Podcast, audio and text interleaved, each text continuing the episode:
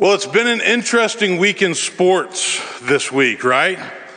Um, the Tennessee Titans fired their coach, Mike Vrabel. Uh, I believe it was Tuesday after six years. And remember, a couple years ago, he was the coach of the year. The Seattle Seahawks fired Pete Carroll um, after a, a, number of years there. That was Wednesday. Then Bill Belichick left the New England Patriots after all those years up there and, uh, and six Super Bowls and lots of AFC championships and, and, and wins. But maybe the biggest shock, at least for me, was on Wednesday when it was announced that Nick Saban said he's retiring after 17 years of coaching the Alabama Crimson Tide. Now, some of you don't feel the way that I feel. Um, a lot of other SEC schools celebrated. Um, they had a, you know, they rolled Toomer's Corner at Auburn. I know some Tennessee fans that had parties at their house. Um, but this is a guy who won seven national championships, six of them at Alabama, had 274 college wins and nine, let's see, nine SEC championships. So you remember he had a national championship at LSU. always like to remind my LSU fans of that. And then he had six, uh, he had six more championships at Alabama. But but here's a guy that many view to be the goat of college football, the greatest of all time at coaching. What's his secret? How did he accomplish all of that? You know, there's lots of answers to the question, I, I, think. I see some hardcore Alabama fans out in the audience that could probably give you their perspective on it. But, but Saban is disciplined, focused, driven, and he built a program in Tuscaloosa based on the mindset that we will do whatever we have to do to win. And he did it. Now, what is it that gives somebody that kind of drive and focus in life? What, what makes them successful? What motivates them? What pushes them forward? What inspires them? these are interesting questions, right? When you look at a career like the one that he had, it's very rare for somebody to accomplish what Nick Saban accomplished. But it didn't come easy. He worked and he worked his tail off to get it done. And, so many of us, at least I'll speak for myself, we're really sad to see him hang it up because you never know what the future has in store, even though they found a great coach and uh, the Washington coach. But it's something to think about. Anybody that has that kind of drive and success in life, what is it that motivates them? What is it that keeps them on track? We've started this new sermon series in 2024 called Taking Jesus Seriously. And we're studying the Sermon on the Mount. Now, some biblical scholars will tell you that the Sermon on the Mount may not necessarily have been one sermon given in one setting. Some will say it was a compilation of Jesus' core teachings that we just happen to find in Matthew 5, 6, and 7 in the Gospel of Matthew. Um, but I referred, or I've heard this referred to before as the greatest hits of Jesus or the thesis of Christianity. Um, whether or not he gave the teachings in one setting is really not the point. We're familiar with these teachings, but we don't always apply them. We know them, but they're very difficult to live up to. Um, but we're called to wrestle with them in our faith journey, in our lives, and to do whatever we can uh, to, to, to apply them in our spiritual lives and our faith journeys. So here we go. The sermon begins with the Beatitudes.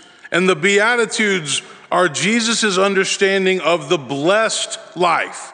And when Jesus says the word blessed, we can translate that to mean happy, fulfilled, content. However, we have to acknowledge that Jesus, what Jesus considers to be the blessed life, is very different from what many in our world would consider to be the blessed life, the happy life. In the Declaration of Independence, which is certainly one of the most significant founding documents of our country, it says that we all have certain inalienable rights, and among those are life, liberty, and the pursuit of happiness. What are the things that make us happy? What are the things that make you happy in your life? on a regular basis. Few years ago, I was flying to Orlando, Florida for a, uh, a leadership convention. I think I was going down to a Maxwell event, and somebody gave me a book this morning that was signed by John Maxwell for me, which I was really appreciated.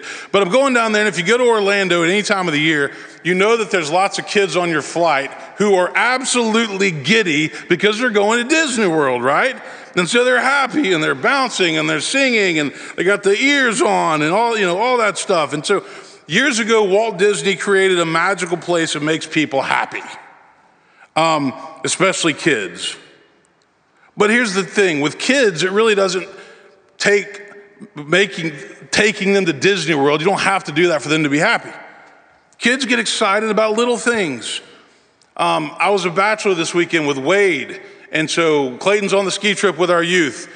Pray for them and those leaders. Uh, Megan and Montgomery are uh, in Atlanta for a theater competition. So it's just Wade and me. And said, Wade, what do you want to do? And he said, I want to go to Ginza. All right, done. Went to Ginza.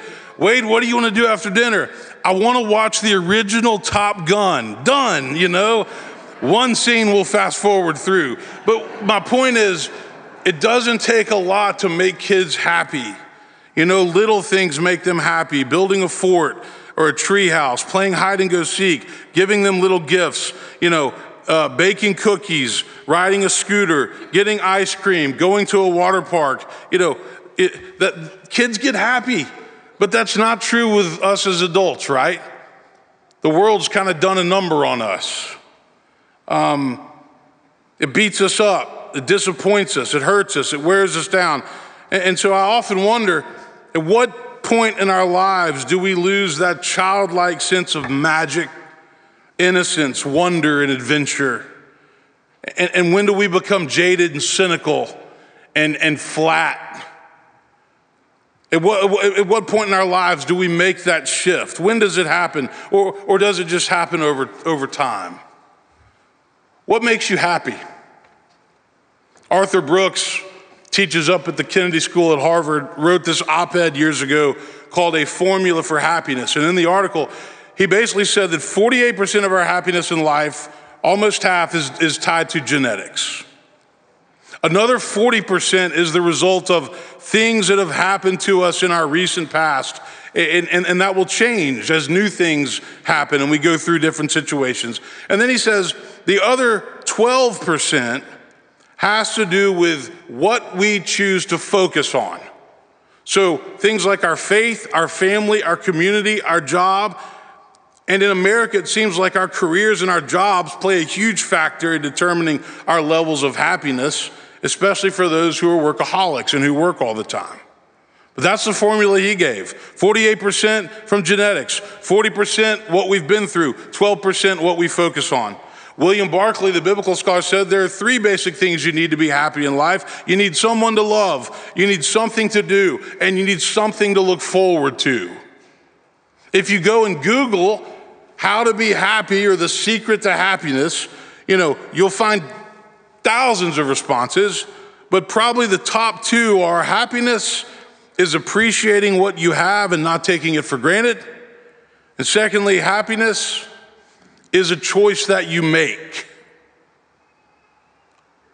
Since this is MLK weekend, I think we could also make a strong argument that happiness or fulfillment comes when we work for something that is greater than ourselves. In his case, it was civil rights for all people. He said, Remember in Washington, I have a dream that my four little children will one day live in a nation where they will not be judged by the color of their skin, but by the content of their character. But guess what? King worked and worked and worked for that, and ultimately it costed him his life. He was killed, the Lorraine Motel, 1968. But he believed in it, equality. Was he perfect? No. But he believed in that message and he worked for it and he worked for it. And so, what I'm saying is that sometimes in life, we get happy when we work for something that we really believe in, even if it feels like it's a, an uphill journey the entire way. You know, working to grow this church, that makes me happy. It's not always easy, but it's fulfilling. Jesus begins the Sermon on the Mount talking about the happy life, the blessed life. But, but, but what does that look like in our world? J.B. Phillips once made a list of the Beatitudes from the earthly perspective. He said, if, if we made Beatitudes for a world, here's what they would be Happy are the pushers, for they get on in the world. Happy are the hard boiled, for they never let life hurt them. Happy are those who complain, for, for they get their own way. Happy are the blase, for they never worry over their sins. Happy are the slave drivers, for they get results. Happy are the knowledgeable men of the world, for they know their way around. And happy are the troublemakers, for they make people take notice of them. But the kingdom of God is very different from the kingdoms of this world. And so the Beatitudes are very different from that list. And the Beatitudes, Jesus is describing his vision of a life that is defined by inner joy, which is untouchable by the world. And so, what I want to do is lift a few of these up here this morning. Jesus says, Blessed are the poor in spirit, for theirs is the kingdom of heaven. Eugene Peterson wrote the, the, the, the message, just another translation of the Bible. Here's the translation You're blessed when you're at the end of your rope because with less of you, there is more of God and His rule. Who are the poor in spirit? I think it's another way of saying those that are humble. It's the opposite of proud and arrogant. It means humble and reverent, not conceited and self satisfied. I, I, don't think that Jesus was specifically talking about the economically poor, even though if you read Luke's gospel, he just said, Blessed are the poor. But you're much more likely to be poor in spirit if you struggle to make ends meet in this world. Poor in spirit means understanding that we are dependent upon God. It means looking to God for daily strength and guidance, daily hope and inspiration. It means acknowledging that we don't have all the answers, even though sometimes we think we do. Acknowledging our dependence on God is the first step to humility, and it's probably the most important key to finding happiness in life, realizing that we can't do it all on our own, even though we try, right? All of us have things in our lives that we simply have to turn over to God struggles, hardships, fears, but we're hesitant to turn them over. But the sooner we stop trying to control everything and do everything on our own, the better off we're going to be. Because the need for control is what drives so much worry and anxiety. Next, Jesus says, and I'm not going to get to all of them today out of time. Jesus says, Blessed are those who mourn, for they will be comforted. The message version you're blessed when you feel you've lost what is most dear to you. Only then can you be embraced by the one most dear to you. You know, sometimes we think that this beatitude is just speaking to those who are mourning a tragedy or a loss of a loved one. And it's true, but I also think, think it means blessed are those who are deeply sorry for their own sinfulness and brokenness and the effects that it has on other people. It also means, blessed are those who are desperately sorry for the suffering and the heartache that takes place in our world every single day. Blessed are those who care about what other people have to go through and endure as opposed to just focusing on their own lives and their own troubles. Blessed are the compassionate. Blessed are those with a conscience. Blessed are those who are not just self absorbed in their own affairs. Jesus says, Blessed are those who mourn, and we all mourn because life is always changing, and, and change brings loss, and loss brings grief, and grief brings pain. Life simply does not stay the same. It can't. And so we mourn and we hurt, and Jesus says, Blessed are you. Next, Jesus says, Blessed are the merciful, for they will receive mercy message. You're blessed when you care. At the moment of being careful, you will find yourself being cared for.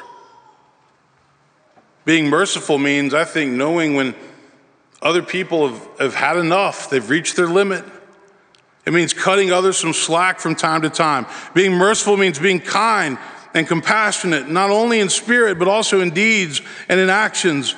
Be kind to everybody because everybody's fighting some kind of battle. And, and oftentimes you don't know what it is, you have no idea. But everybody carries what I've always called invisible baggage. And, and when you're a minister, Ann and Farrell, me, we get to see a lot of this all the time. And some people are carrying some really heavy loads. You know, so many people in our world get so caught up in their own problems and they forget that there's others all around them that are struggling. And so, if we are disinterested in the lives of other people, then there is a good chance that they will be disinterested in us. But if others see that we care, then they might return by caring themselves. So, we could translate this fifth beatitude as saying, Blessed are those who walk in the shoes of others, who see through the eyes of others, who think the thoughts of others, who feel the feelings of others. Blessed are those who care about other people because others will care for them in return. And so I think it's this beatitude that goes hand in hand with what we call the golden rule do unto others as you would have them do unto you. If you want love, then love. If you want forgiveness, then forgive. If you want kindness, then go be kind. Jesus says, Blessed are the pure in heart, for they will see God. Message you're blessed when you get your inside, wor- your inside world, meaning your mind and your heart, put right. Then you can see God in the outside world. And another way to translate this might be to say, Blessed is the person whose motives are entirely unmixed, for that person shall see God. Which begs the obvious question for humans are any of us capable of having unmixed motives? Is it possible to be truly pure in heart? Don't we have, all of us, our agendas and our thoughts that we probably wouldn't want to share? You know, I think it's rare for people in this day and age to do things with completely unmixed motives. Think about it. Even our finest actions often have mixed motives. So, for example, do we do the work of the church for Christ or for our own prestige? Do we show up on Sunday mornings to feel better about ourselves, to get credit for being here, to get our spouse off our back, or do we show up to truly worship God, to come to know Christ, and to grow in our faith? Do we give to charity selflessly or because our name's going to be put in the publication at the end of the year? That's going to look nice. Do we read the Bible and pray on a regular basis or, or, or, or just, you know, because, because we want to be pious and look at me, or do we really want to commune with God and learn more about Christ? Jesus says that those who are pure in heart with unmixed motives will see God. And so this beatitude, I think, has to do with our intentions. And we should always ask, what is my intention? And this is not an easy question sometimes. What's my motive? Last one today, one of my favorites. Blessed are the peacemakers, for they will be called children of God. Message version. You're blessed when you can show people to cooperate instead of compete or fight. That's when you discover who you really are and your place in God's family. See, there's a difference between peacemakers and peace lovers. Many of us love peace, but how many of us work for peace? How many of us actively go seek to reconcile and bring people together? How many of us go to talk to somebody when we have a problem with them instead of talking to somebody else about it? There's a proactive component uh, to being a peacemaker in this world. We're, we're, we're called to build bridges. We're called to reconcile relationships before they get broken. We're sometimes called to face difficult situations and have hard conversations that are not easy. You know, I remember uh, John Lachs, who passed away this year, Vanderbilt philosophy professor. He made this comment one time at a Rotary Club that stuck with me, and he said, There is far too much passivity in our culture. Meaning, many of us will do everything in our power to avoid difficult situations because we don't want to deal with them. But avoiding difficult situations is not always what leads to peace, it's sometimes what keeps a conflict going. Stanley Hauerwas wrote that classic book called The Peaceable Kingdom, and he said, Our need to be in control is the basis for the violence of our lives. Since our control and power cannot help but be built on an insufficient basis, we must use force to maintain the illusion that we are in control. We are deeply afraid of losing what unity of self we have achieved. And so, any idea or person threatening that unity must be either manipulated or eliminated. Robert Schuller said, Who are the peacemakers? It's not necessarily the people that are talking about peace all the time. Peacemakers are those who are doing something, creating something, building something. Maybe peacemakers are people like you and me in our own ways. We're trying to bring Jesus Christ into human hearts. If you want peace in your family, if you want peace in your community, if you want peace in races and cultures, then he says there will never be peace anywhere as long as there is war going on in your heart and in your soul. So it has to start here. And I've always believed that if peace is going to happen on any level in our world, it has to start here. We can't be peacemakers if we don't know what real peace is. And I think finding it is one of the most challenging things to do in life, but we have to do it. So these are the Beatitudes. I didn't get to all of them, there's a few more. What Jesus calls the blessed life, the happy life, it's countercultural thinking, but it's powerful. Amen.